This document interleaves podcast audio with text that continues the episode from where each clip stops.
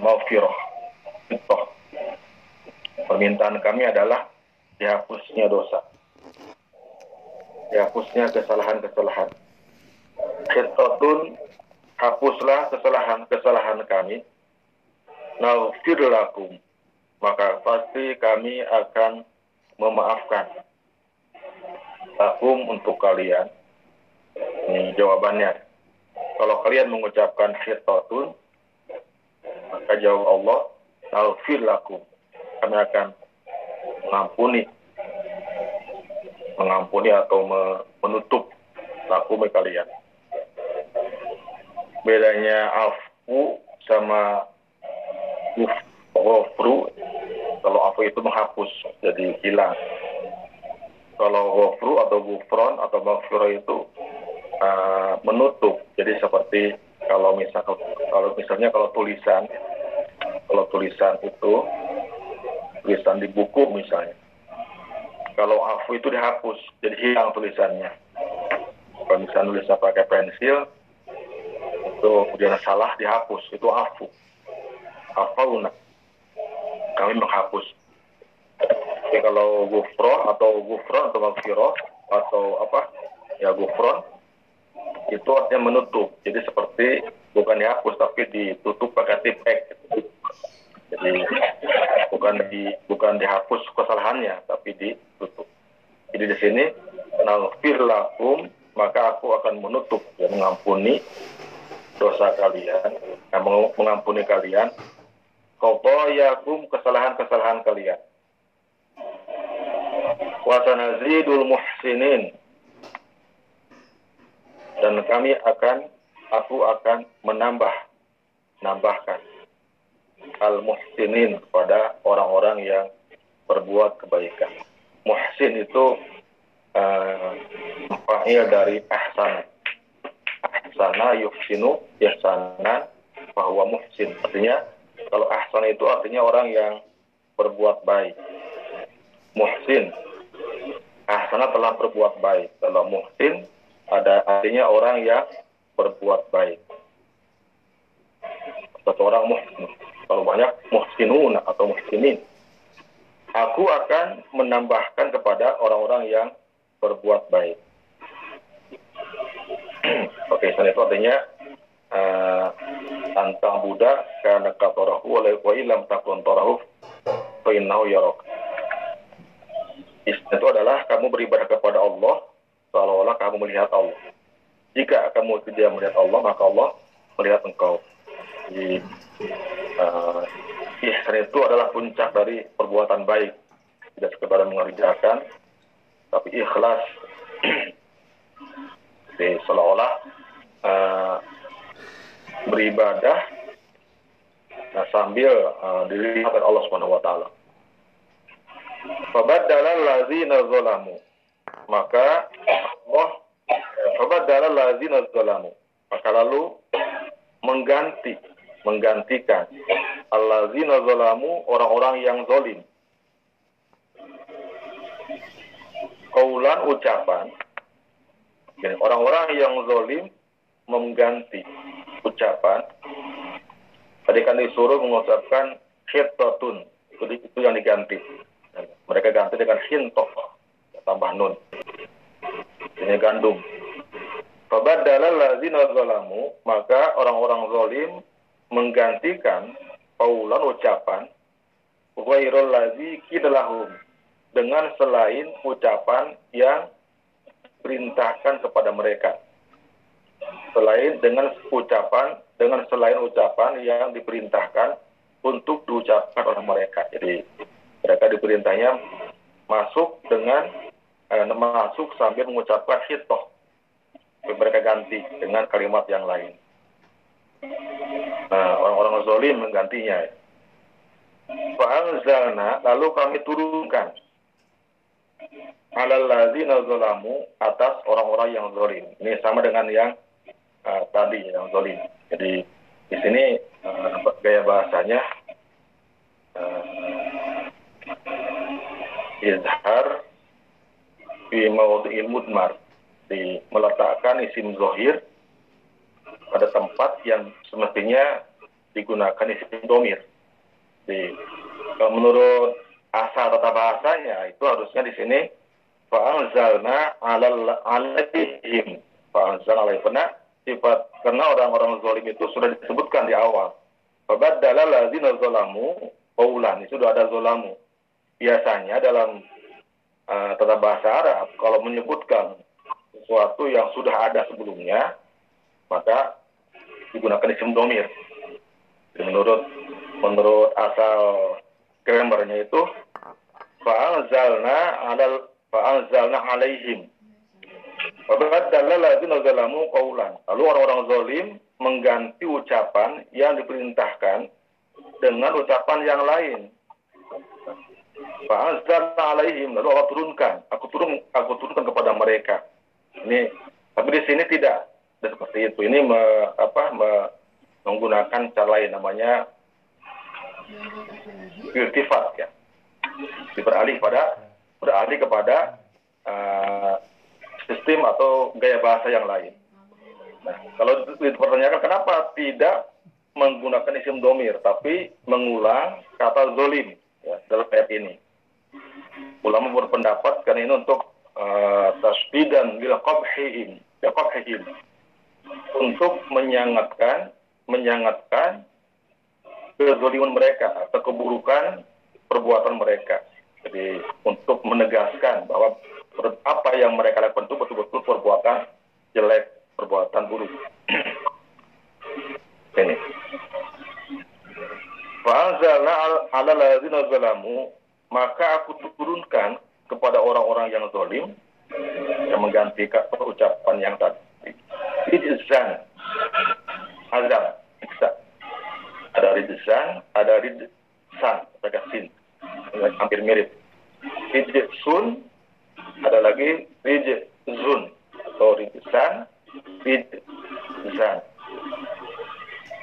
Dan para ulama berpendapat ada perbedaan antara rijzun dengan zai dengan rijzun ya pakai sin. Kalau rijzun atau rijzan di sini, di, karena di sini uh, dalam fondasi dalam posisi sebagai maf'ul bih, jadi mansub ya, dibaca fatah, itu artinya azab, ya, siksa.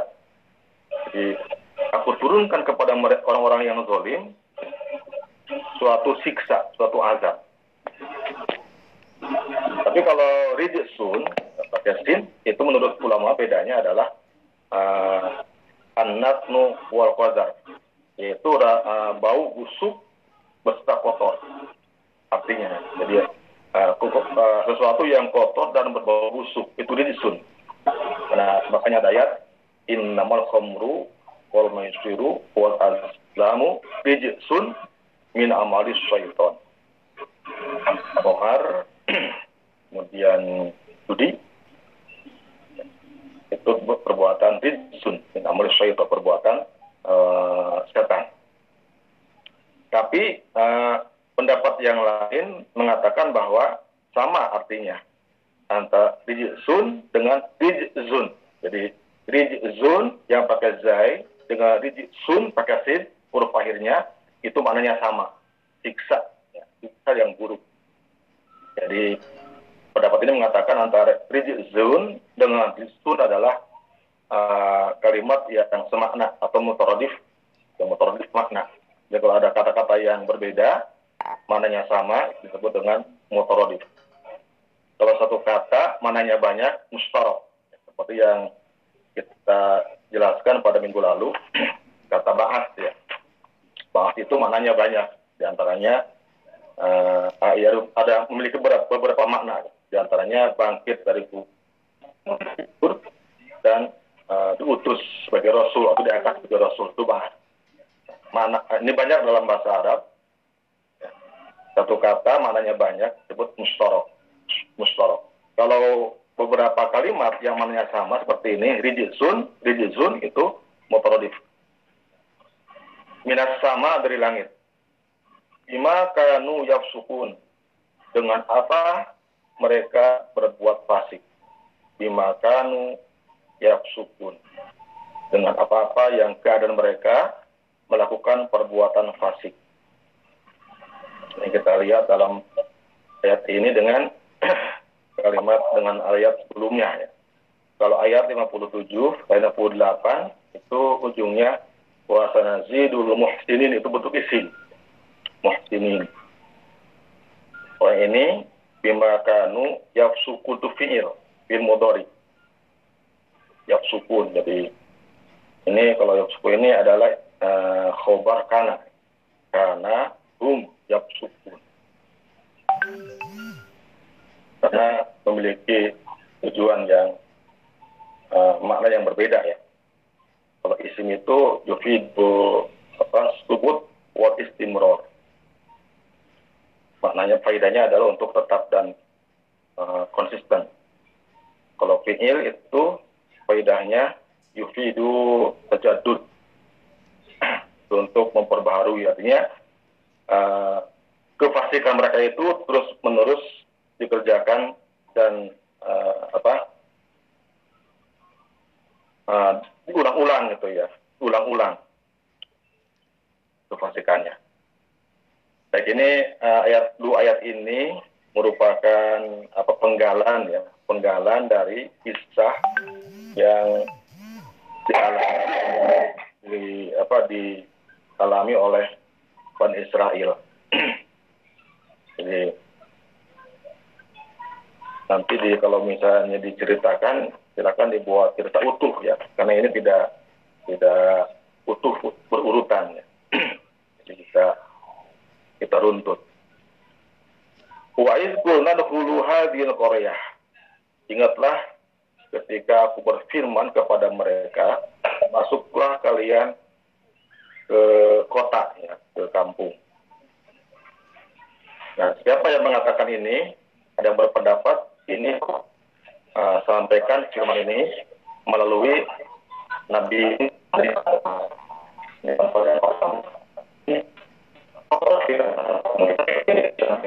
oleh Nabi Musa alaihissalam. Karena ini kalau berpendapat uh, ketika mereka masuk ke kampung itu, saya Musa masih hidup. Pendapat yang katakan ini Allah sampaikan melalui lidah jadi menurut riwayat Nabi Musa itu wafat ketika uh, dalam uh, masa ketersesatan ya di, di, di Padang Pih ketika uh, mereka di Padang Pih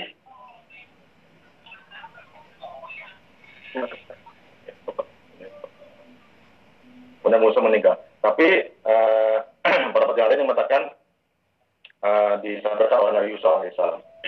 Kemudian Musa telah tiada. Nabi Yusuf Ustaz. Ya, Yusuf, ya. Ini yang mendampingi Nabi, Nabi Musa alaihissalam. Itu kan yang menonjol situ.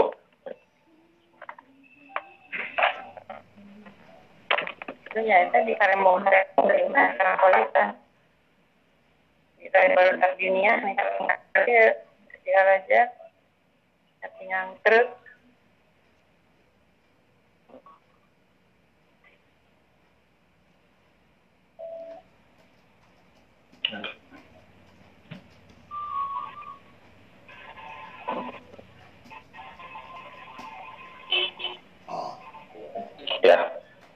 jadi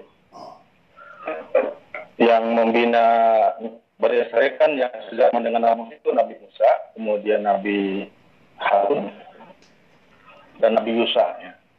Nabi Harun lebih dulu wafatnya. wafatnya.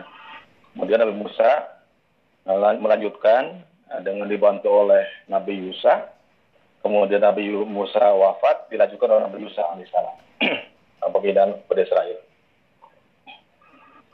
Nah, kemudian uh, ini uh, di, uh, cerita ini setelah mereka melewati masa uh, apa masa uh, siksa ya. Uh, itu selama kan menurut ayat yang kemarin. Mereka menolak untuk masuk ke kampung ke kota ya dengan cara berperang ya berperang. Di situ ada ada negara Ariha yang diduduki oleh Jawa Biroh ya kaum berharap ya Allah memberikan uh, memberikan apa tawaran untuk masuk ke situ. Tapi catatan harus berperang melawan uh, kaum yang tinggal di situ. Kemudian mereka menolak ya. Kemudian Allah memberikan um, mereka dibuat tersesat selama 40 tahun. Jadi tidak bisa keluar dari padang pih nah kemudian setelah Allah subhanahu wa taala me, apa, me, me, apa, mengakhiri ya, siksaan atas mereka maka Allah memberikan perintah masuklah kalian ke Korea. Korea. Korea itu uh, maknanya menurut sebagian ulama ya seperti dalam tafsir Sawi dikatakan wahya fil asli ismun lil makan alati mau fil kaum Korea yang disebut Korea adalah nama untuk suatu tempat yang menjadi atau yang yang itu berkumpul suatu suatu bangsa, suatu komunitas dalam yang menjadi menjadi suatu hal kemudian dijelaskan Imam Al-Alusi dalam tafsir Ruhul Ma'ani dia menjelaskan Korea adalah Al-Madinah jadi Korea itu Madinah. Kalau Korea dia Al-Madinah adalah kota. Madinah itu kalau kalau Madinah ya tidak pakai alif lam atau tidak pakai tanwin, Madinah itu Madinah al Munawwaroh ya kota Rasulullah Jadi kalau di dalam bahasa Arab disebutkan Madinah ya, tanpa alif lam dan tanpa tanwin itu maksudnya adalah maksudnya adalah Madinah yang kenal itu tidak alif lam Al-Madinah. Atau pakai tanwin Madinatun maka itu pada kota ya yang umum yang mana saja. Nah, Madinah itu kota berarti. Iya kota. Jadi itu bisa mengacu kota mana saja. Nah kalau pakai alif lam atau pakai tanwin ya, belakangnya. Al madinatu atau madinatun. Itu berarti nah, di situ maknanya adalah kota. Lalu si Korea di sini uh, maknanya adalah Al Madinah, suatu kota, ya, kota. Sumia bidzalika di annaha tusmi'un nasa ala tarfatil masakinah. Korea itu dinamakan ya, uh, kota itu dinamakan Korea karena dia menghimpun manusia dengan cara-cara uh, melalui tempat tinggal atau rumah-rumah, dibangunnya rumah-rumah di Korea itu adalah kota yang menghimpun atau mengumpulkan manusia dengan cara dibangunnya rumah atau tempat tinggal. Itu itu namanya Korea. Jadi kalau ada uh, sekumpulan orang yang ber, kalau ada uh, apa sekumpulan orang yang di situ mereka membangun rumah, maka tempat itu dinamakan Korea. Tempat manusia, manusia. Min hazihil Korea Ya. Kapling panorama. ya, ini karya panorama. Iya. Pokoknya tempat berkumpulnya orang banyak dengan cara membangun rumah atau tempat tinggal itu namanya Korea. Tapi ada pendapat yang mengatakan wa in qalu kila laha Korea. Kalau sedikit jumlahnya itu itulah namanya Korea. Dinamakan Korea. Wa in kasaru Kilalaha Madinah. Kalau besar, kalau jumlahnya banyak, maka namanya Madinah. Itu kota. Atau kalau Korea dalam arti ini dalam arti ini dinama, disebut dengan kampung atau desa. Nah, jadi uh, kembali ke ayat ini, mereka Allah perintah setelah selesai menjalani uh, masa apa masa siksaan ya ketersesatan selama 40 tahun lalu Allah menyuruh mereka untuk masuk ke Korea ke Korea yaitu tempat berkumpulnya sejumlah manusia dan di situ ada rumah ya, atau tempat tinggal tempat tinggal nah sekarang ulama berbeda pendapat apa ya, ulama berbeda pendapat tentang uh, menentukan ya menentukan uh, mana yang disebut yang dimaksud dengan Korea dalam ayat ini. Jadi kota yang mana? Ya, kota yang mana yang Allah maksud di dalam ayat ini yang Allah perintahkan kepada Bani Israel untuk masuk ke dalamnya. Jumhur ulama berpendapat bahwa Korea ini adalah maksudnya Baitul Muqaddas.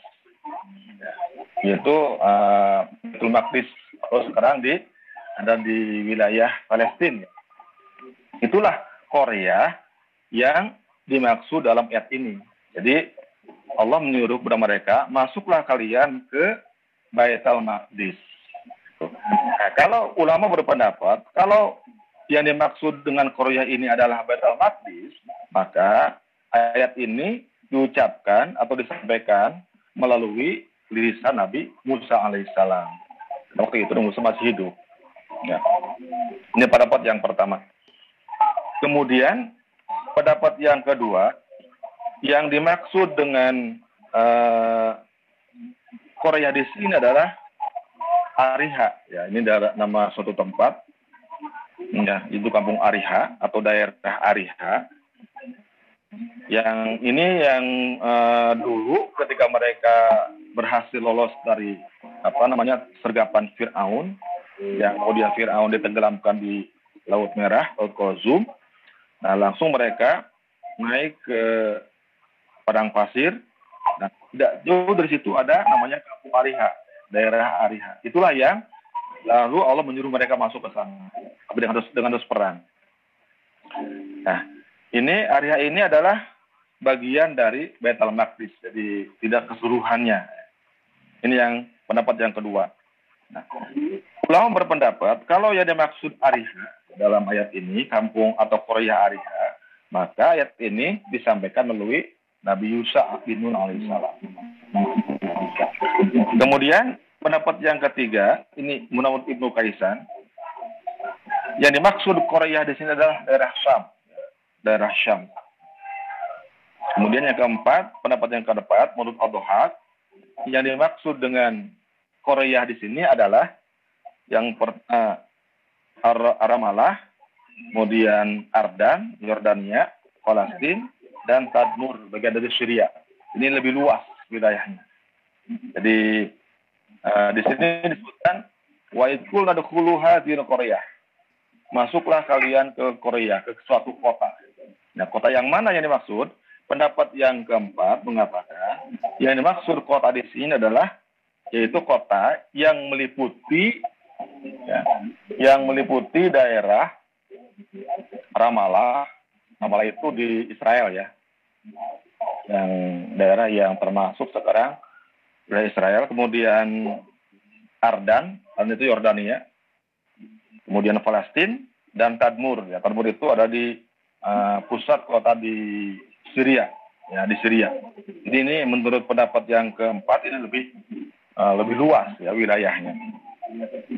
Itulah para ulama tentang uh, maksud dari Nafta al-Quriyah ya atau yang dimaksud dengan kampung atau kota di dalam ayat ini. Fakulu minha haitsu syi'tum rogodan. Lalu makanlah, silahkan makan. Ya, silahkan kalian makan di sana. Haitsu syi'tum. Apa pun yang kalian kehendaki, bebas. Haitsu syi'tum, apa pun yang kalian kehendaki. Jadi bebas makan, tidak ada batasan. Rogodan, rogodan dengan mudah dengan mudah. Kasiron wasian banyak dan leluasa. Ini mana rogod itu sudah kita jelaskan di surat al-baqarah ya. Waktu itu uh, ayat 35 kalau nggak salah. Itu uh, ayat itu menjelaskan kata rogodan. Ya. rogod al-aisu ada rohani alladzi la Menurut Imam Qurtubi, kata rogot itu artinya kehidupan. Kehidupan yang tenang, yang tidak ada uh, jadi apa namanya uh, usaha payah, usaha payah di sana. Jadi, kalau misalnya kita uh, hidup dalam suasana tenang dan tentram, yang tidak ada apa tidak ada uh, kelelahan dan kepayahan, itu namanya kehidupan rogod, ya, rogodan. Ya, rogod. Ini pendapat Imam Qurtubi. Kemudian Imam Imam At-Tabari mengatakan dalam tafsirnya, amr rogod innahu al-wasi'u min al-'aishi. La ya'naf Menurut Imam Abu Ja'far At-Tabari, ya, dikatakan, rogod itu adalah sesuatu kehidupan yang leluasa, yang lapang, ya. kehidupan yang lapang, yang tenang, dan tidak melelahkan. Ya. Atau uh, kehidupan yang yang tidak yang apa yang leluasa dan tenang yang tidak ada kepayahan di dalamnya. Itu robot itu luar biasa ya kenikmatan yang diberikan kepada Bani Israel.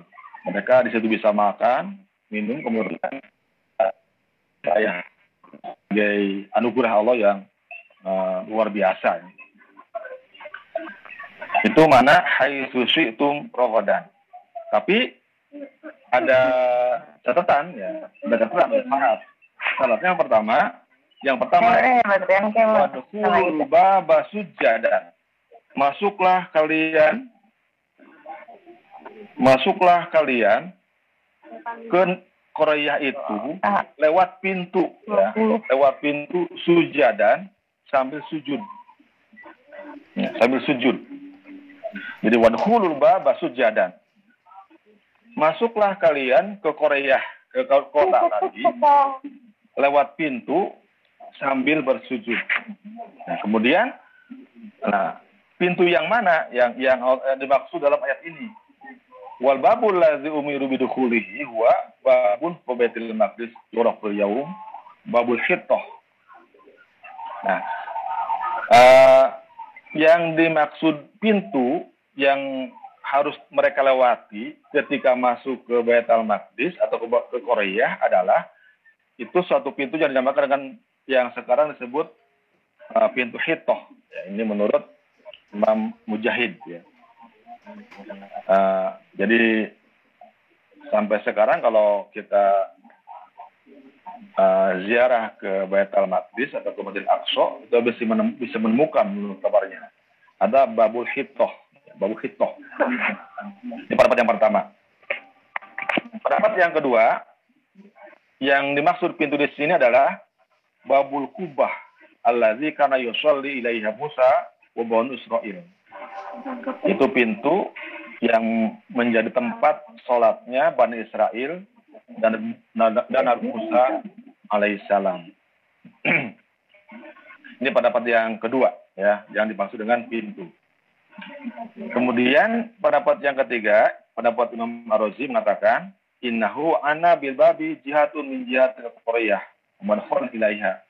Yang dimaksud pintu yang harus mereka lewati dalam eh, dalam ini ketika masuk ke Korea atau kota ya, tadi itu semua pintu ya menurut Al Asof dikutip Imam Marozi anna bil babi jihatun min Korea itu suatu arah atau jihad dari berbagai jihad yang ada di Korea yang tadi ya, sebagai tempat masuk. Jadi tidak, tidak tidak ditentukan pintu yang mana, pokoknya mereka boleh masuk ke kota itu lewat pintu-pintu yang ada, baik di sebelah barat, timur, utara maupun selatan. Maksudnya uh, masuknya harus melalui pintu yang sudah dis, yang sudah disediakan, sudah ada. Ya. Tidak boleh tidak boleh tidak lewat situ. Barangkali untuk memasuki Korea atau kota itu sudah ada, sudah ada pintu-pintu gerbangnya, ya gerbangnya. Dan mereka harus melalui pintu itu ya secara formal, secara resmi. Tidak boleh menerobos pintu-pintu yang lain. Ini maksud wadkhulul baba sujadan. Sujadan sambil bersujud. Nah, apakah mereka itu masuk sambil bersujud atau apa maksudnya? Ini pun ulama berbeda pendapat. Ya. Pendapat yang pertama, menurut Al-Hasan, aroda bihi nafsu sujud wa ilsaqul wajhi bil ardi. Menurut Imam Al-Hasan, uh, ini adalah yang dimaksud di sini sujud yang sebenarnya. Di syarat yang pertama tadi, mereka masuk lewat pintu yang ada, yang tersedia secara resmi. Yang kedua, ketika ketika masuk ke pintu itu, mereka harus dalam harus dengan bersujud, ya, bersujud. Nah, menurut Imam Al Hasan, yang dimaksud sujadan, sujud dalam ayat ini memang sujud yang eh, yang sebenarnya ya. sujud yang sebenarnya kita lakukan dalam sholat yaitu meletakkan apa namanya jidat ya kening di atas tanah di atas bumi atau di atas sejadah. Seperti kita sholat itu yang dimaksud. Jadi masuk ke pintu dan sambil sujud. Tapi ini ditentang oleh sebagian ulama yang lain karena uh, sulit gitu ya sulit untuk jalan sambil sujud.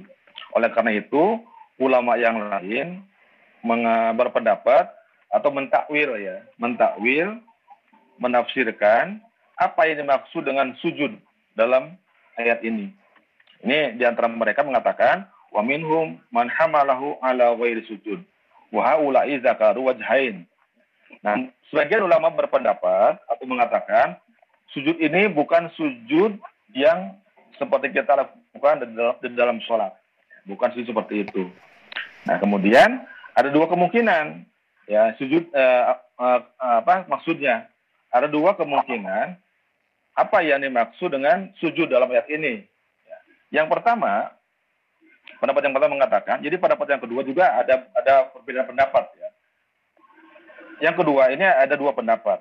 Yang pertama, menurut Ibnu Abbas, anal murada aruku lianna lianna bab saghiran ya dhayiqan yahtaju dakhil fihi ila hina bahas uh, menurut Ibnu Abbas yang dimaksud dengan sujud di sini adalah uh, aruku. Jadi sujud sampai membungkuk.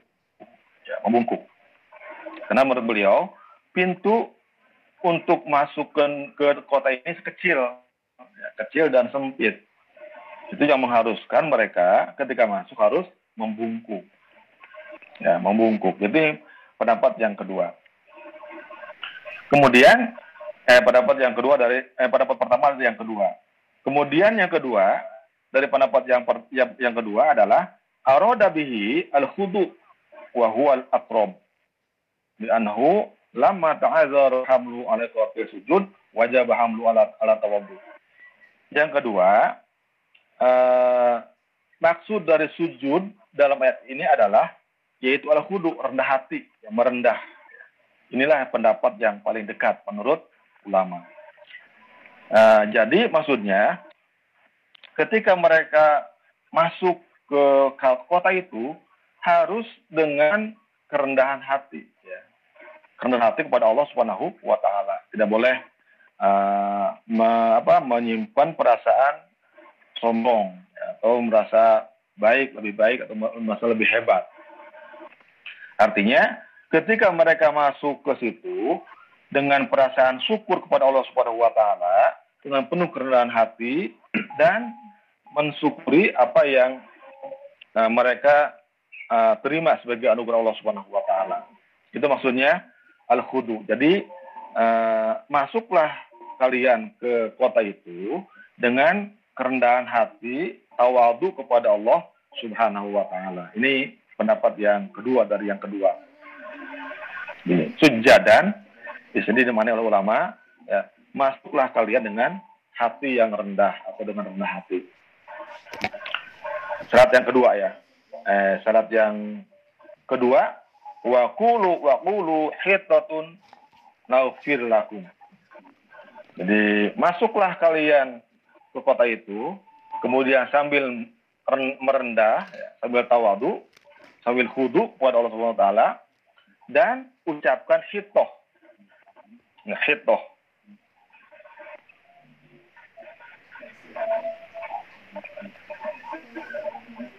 Uh, hitoh itu uh, apa namanya maksudnya adalah mas'alatuna hitotun. Jadi uh, kalau diterjemahkan ke dalam ke dalam bahasa Indonesia itu artinya hitoh ampunilah dosa kami ada yang berpendapat kulu la ilaha illallah.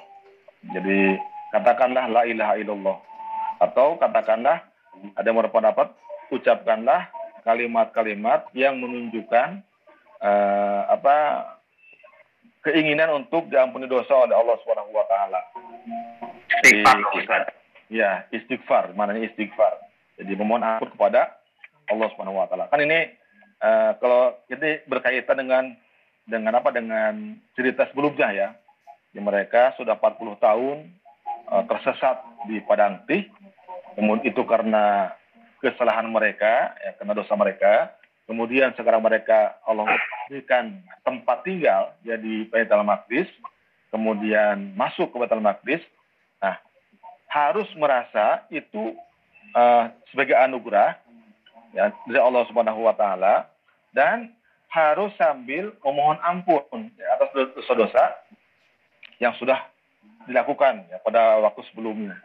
Jadi itu maksudnya ulu hitatun. Jadi bisa dikatakan minta ampunlah kalian kepada Allah Subhanahu wa taala. Naghfir lakum.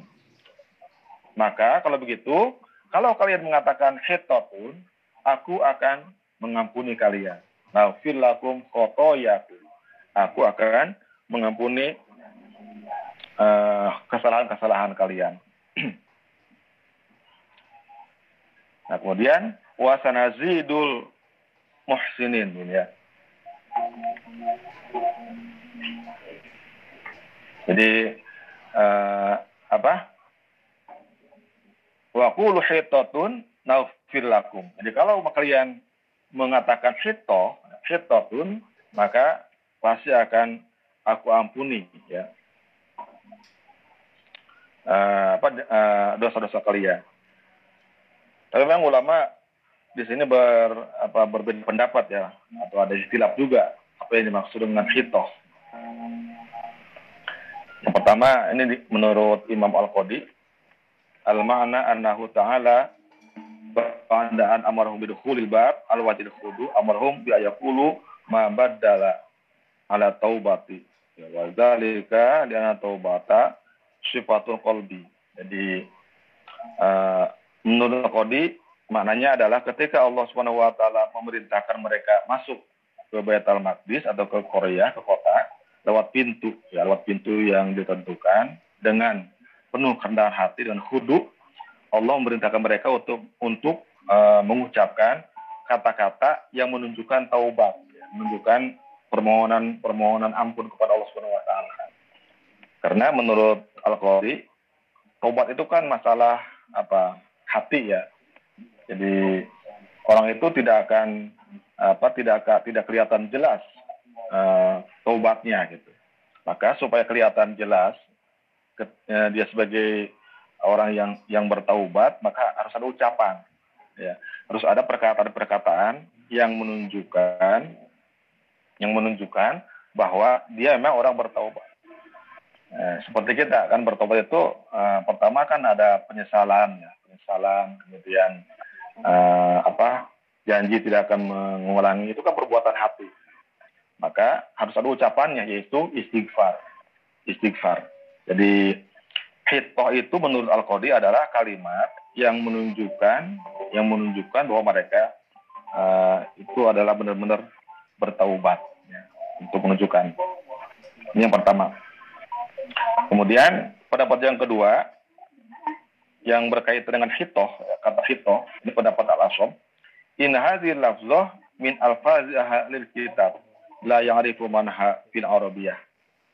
Menurut dia, ini adalah lafaz yang biasa diucapkan oleh ahli kitab yang tidak diketahui maknanya di dalam bahasa Arab. Di hito itu ada hito aja, jadi tidak di, tidak ditafsirkan, tidak disebutkan mananya. Kemudian pendapat yang ketiga, ini menurut uh, tafsir Al-Kasab ya, yaitu Syekh Jamah Sari, dia mengatakan hitatun ay ma'alatuna hitah. Awamiroka hitatun bima'na hat hatta anna dunubana. Ya. Yang dimaksud dengan hitah itu adalah mas alat mas alatuna hitah. Permintaan kami adalah dihapusnya dosa, ya, dihapusnya dosa. Jadi oleh karena itu hapuslah dosa kami ya Allah. Jadi hapuslah wahai hapuslah ya Allah dosa-dosa kami, dosa-dosa yang telah kami lakukan. Ini pendapat yang ketiga ya menurut uh, Imam Zamakhsyari. Kemudian yang keempat, ini pendapat Imam Anuhas dari Ibnu Abbas dia mengatakan innahu qila qulu la ilaha illallah. Jadi menurut Ibnu Abbas yang dimaksudkan hitbah itu artinya kulu la ilaha illallah. Ucapkanlah ucapkanlah kalimat la ilaha illallah. Nah, itu bisa bisa menghapus dosa. Jadi ini pendapat yang keempat. Jadi apa yang dimaksudkan hitotun dalam ayat ini? Pendapat Ibnu Abbas, mereka Allah perintahkan untuk mengucapkan la ilaha illallah. Terakhir, pendapat Ibnu, Ibnu Faris, hitotun itu kalimatun uh, amorha amar biha bani Israel lau qaluha lahatat uzzaruhum. Menurut Ibnu Faris bahwa yang dimaksud hittoh adalah kalimat yang Allah perintahkan kepada Bani Israel jika mereka mengatakannya, jika mereka mengucapkannya, maka pasti semua dosa-dosa mereka akan dihapuskan. Itu pendapat uh, Ibnu Faris. Jadi kulu hitotun. Nah, apa yang maksud hito di sini? Pendapat yang kedua mengatakan hito itu adalah suatu kalimat yang Allah perintahkan kepada Bani Israel untuk diucapkan kalau mereka ucapkan, maka Allah akan menghapus segala dosa dari kesalahan mereka. Jadi uh, sebenarnya sebenarnya ini mudah ya, uh, mudah untuk diucapkan hitotun, cuma disuruh mengucapkan hitotun. Katakan hitotun itu sudah cukup untuk menjadi menjadi alat menghapus dosa-dosa ya, dari Bani Israel. Wasanazidul muhsinin wasanazidul muhsinin. Dan kami akan me, apa meng, menghapus eh, menambah ya. Sanazidul muhsinin akan menambah terhadap orang-orang yang berbuat baik. Di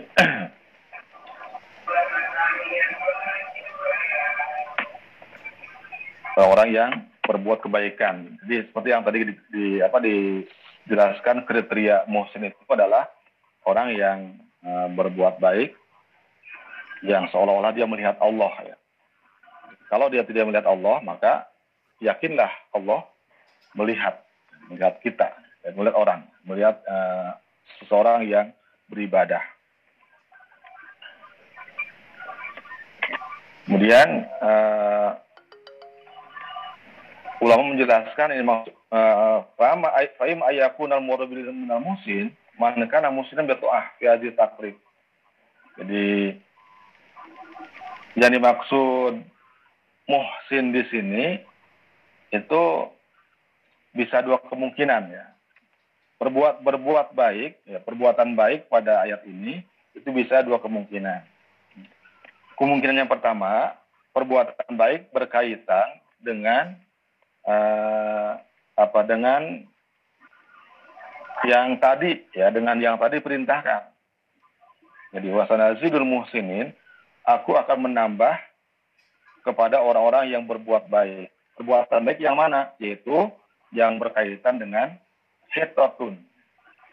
Kalau di mereka mengatakan hitoh, gitu. hitoh dengan benar, maksudnya mereka melaksanakan perintah itu dan mereka mengucapkan hitoh, maka Allah akan menambahkan kepada mereka kebaikan-kebaikan atau kemanfaatan-kemanfaatan baik dunia maupun akhirat. Jadi yang pertama, pendapat yang pertama, penambahan Allah Subhanahu wa taala terhadap orang yang berbuat baik, perbuatan baik mereka ini berkaitan dengan taklif atau perintah Allah di dalam ayat ini. Jadi perbuatan baik mereka itu adalah bentuknya yaitu mengatakan hitotun atau uh, masuk dengan hudu, kemudian mengatakan hitotun. Itu uh, kaitan dengan itu. Kemudian uh, apa yang ditambahkan Allah taala kepada mereka, kepada orang-orang yang musin. Jadi saya, saya ulangi, wasanazidul muhsinin. Aku akan menambahkan kepada orang-orang yang berbuat baik. Perbuatan baik mereka ini yang pertama berkaitan dengan taklif atau perintah yang ada pada ayat ini, yaitu masuk dengan hati yang rendah atau rendah hati, kemudian mengucap, mengucapkan hittotun. Allah akan tambahkan kepada mereka. Nah, apa yang ditambahkan kepada mereka? Apa yang Allah janjikan? Nah, tambahan apa yang Allah janjikan kepada mereka? Yang pertama, mungkin berkaitan dengan kebaikan dunia, ya, dunia. Yang kedua, berkaitan dengan kebaikan uh, penambahan manfaat agama. Allah akan memberikan Allah akan memberikan tambahan tambahan manfaat kepada mereka ya yang dengan ikhlas ya dengan apa dengan tulus mentaati Allah untuk masuk dengan khudu dan mengatakan hitoh. Nah, adapun manfaat yang berkaitan dengan dunia yang Allah berikan, yang Allah berikan merupakan tambahan kepada mereka adalah inna man kana muhsinan bihadi to'ah fa inna naziduhu sya'atan fid dunya. Yang mana tahu alaihi qawiyu qawiyu ghairi hadir qaryah. Quran ghairi hadir qaryah. Yang berkaitan dengan dunia maka Allah Subhanahu wa taala akan memberikan atau akan menambahkan luasan dunia. Jadi uh, apa luasan dunia itu rezekinya semakin bertambah berkara ber, uh, semakin bertambah kemudian semakin berkah. Kemudian Allah pun akan membukakan bagi mereka ya, Korea Korea yang lain. Tadi kan di situ uh, yang yang Allah berikan adalah menurut pendapat para ya misalnya Betel Maqdis Betel Maqdis kalau mereka ketika masuk Betel Maqdis itu menuruti Allah Subhanahu wa taala dengan cara masuk ya, dengan hudu dan mengatakan hito, maka Allah akan tambahkan kepada mereka. Yaitu berupa rezeki yang lebih luas, kebaikan-kebaikan dunia yang lebih luas, dan penambahan perluasan wilayah. Di wilayah akan bertambah luas ya, dengan wilayah-wilayah yang lain. Ini eh, manfaat dunia, ya, manfaat dunia.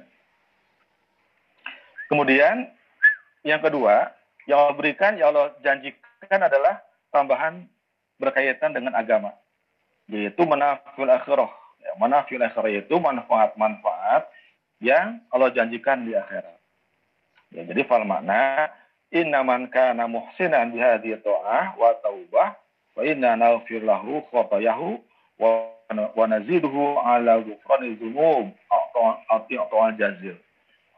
Allah Subhanahu wa barang siapa yang bagi siapa saja yang berbuat baik dengan ketaatan-ketaatan yang tadi, ya, uh, maka aku akan mengampuni mereka atas kesalahan-kesalahan mereka dan menambahkan menambahkan ampunan dari segala dosa, memberikan pahala yang luas, ya, pahala yang yang apa yang banyak, al-jazil yang banyak.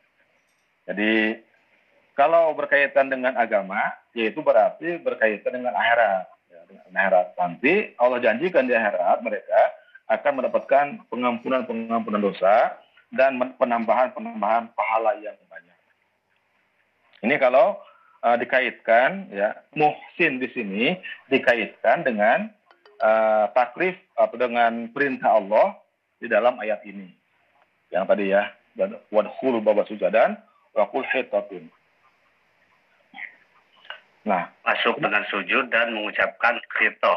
Nah, jadi ini jadi uh, muhtin ini di sini Allah akan menambahkan bagi orang-orang yang berbuat baik yang muhsin di sini maksudnya adalah mentaati Allah ketika masuk dan mengatakan hitoh. Itu. Itu akan tambahkan. Kemudian yang kedua,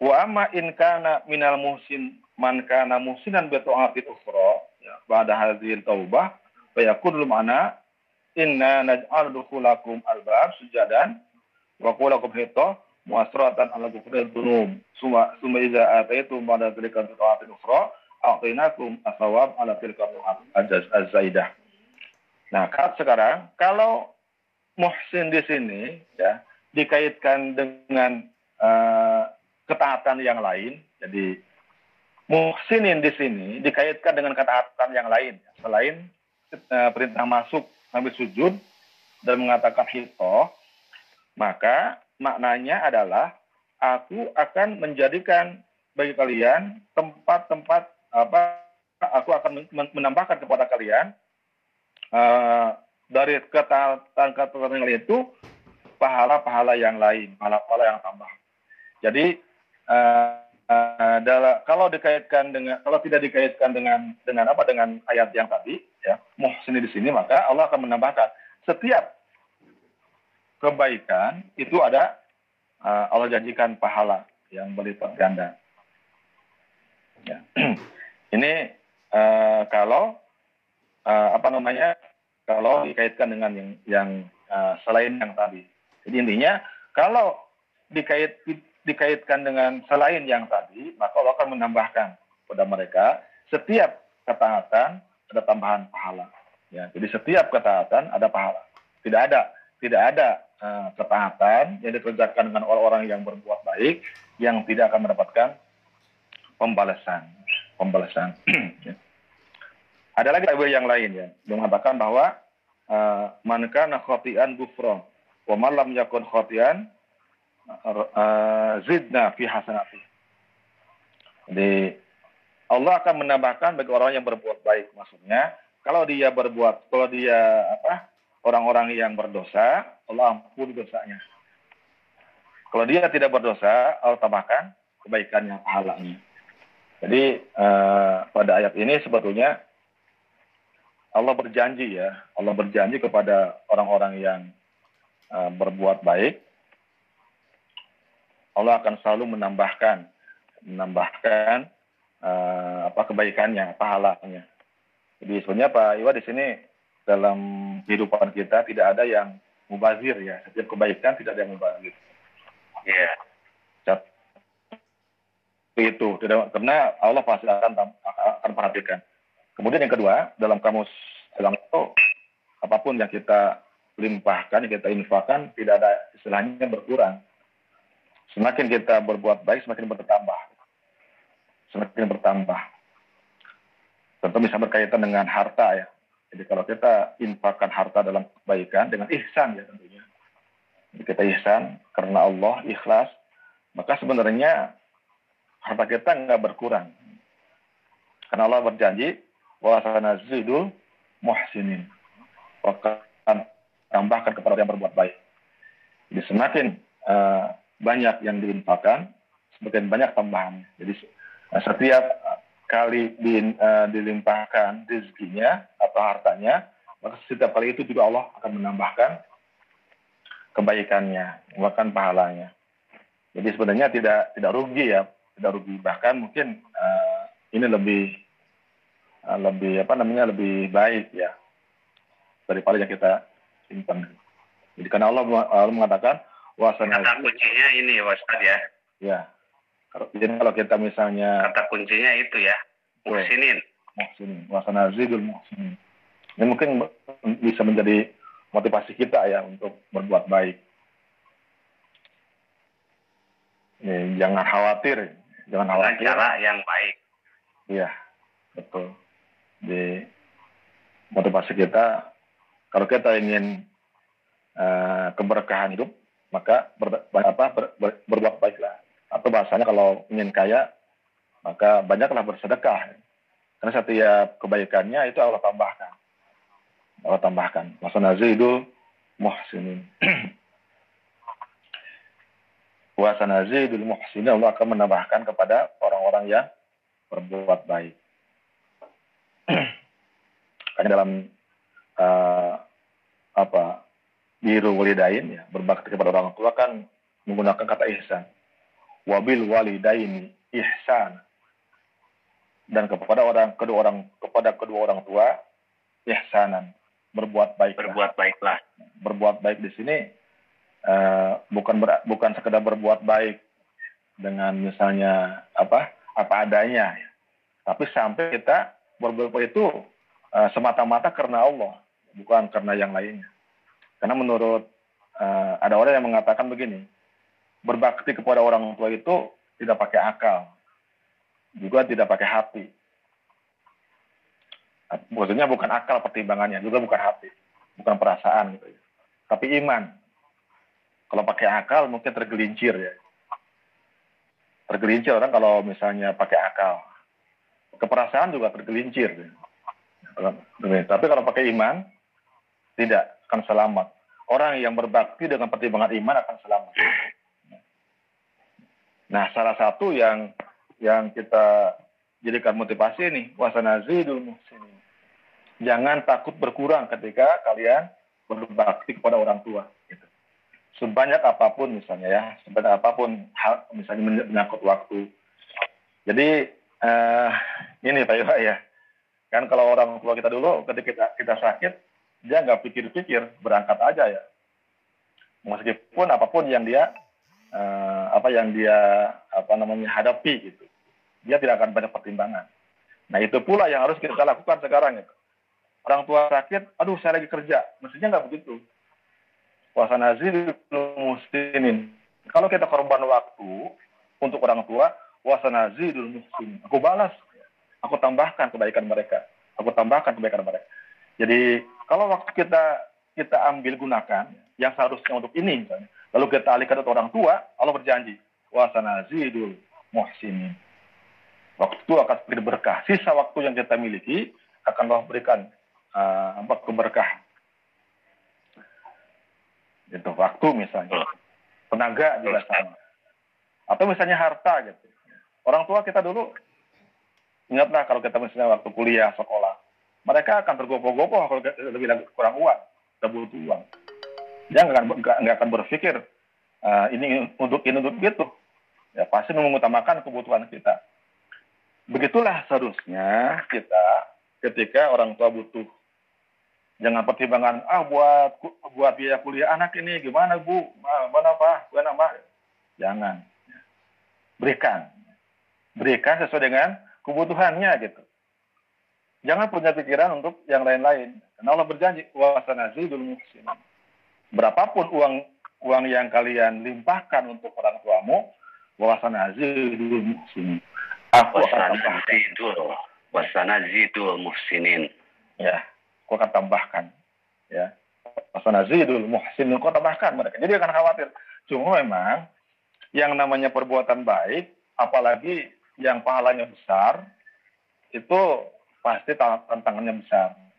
Tantangannya besar. Besar. Berat. Pertama bisikan dari setan ya. setan pasti tidak suka kita menjadi orang yang bakti kepada orang tua. Berbuat baik bakti kepada orang tua. Karena itu kunci masuk surga kan? Surga. Nah, yang kedua, barangkali selain setan, hati-hati ya yang masih punya pasangan. Suami misalnya nggak suka kalau istrinya berbuat baik pada ya misalnya menghalang-halangi ya atau tidak dari sebaliknya ya istri tidak suka atau suka apa menghalang-halangi suami berbuat baik pada orang tuanya. Jadi itu juga jadi pertimbangan. Makanya kan ada ayat uh, inna min azwajikum wa auladikum aduwwul lakum. Ya ayyuhalladzina amanu inna min azwajikum wa auladikum aduwwul lakum fahdharu. Hai orang-orang yang beriman, ada di antara istri-istrimu dan anak-anakmu adalah musuh. Musuh-musuh kalian. Fahdharu hati-hati. Jadi ada di antara di antara istri atau pasangan ya, istri atau suami dan anak menjadi musuh. Memat, apa musuh itu? Nah, di antaranya suami atau istri atau anak yang menghalang-halangi seseorang untuk berbakti kepada orang tuanya. Jadi bapak bapak bagi bagi istri yang punya ayah ibu, kalau mereka ingin berbakti, jangan dihalang-halangi. Karena itu akan menambahkan keberkahan. Janji Allah wasanazidul muhsinin bagi ibu berikan keleluasaan Muhsinin. berbakti kepada orang tuanya. Jangan misalnya, ini kan buat ini, ini buat jangan biarkan dulu aja. Gitu. Allah percayalah sama Allah akan menambahkan. Begitupun anaknya, kadang-kadang anak, eh, anak juga sama menghalang-halangi perbuatan baik. Wasana zidul muhsin. Mudah-mudahan kita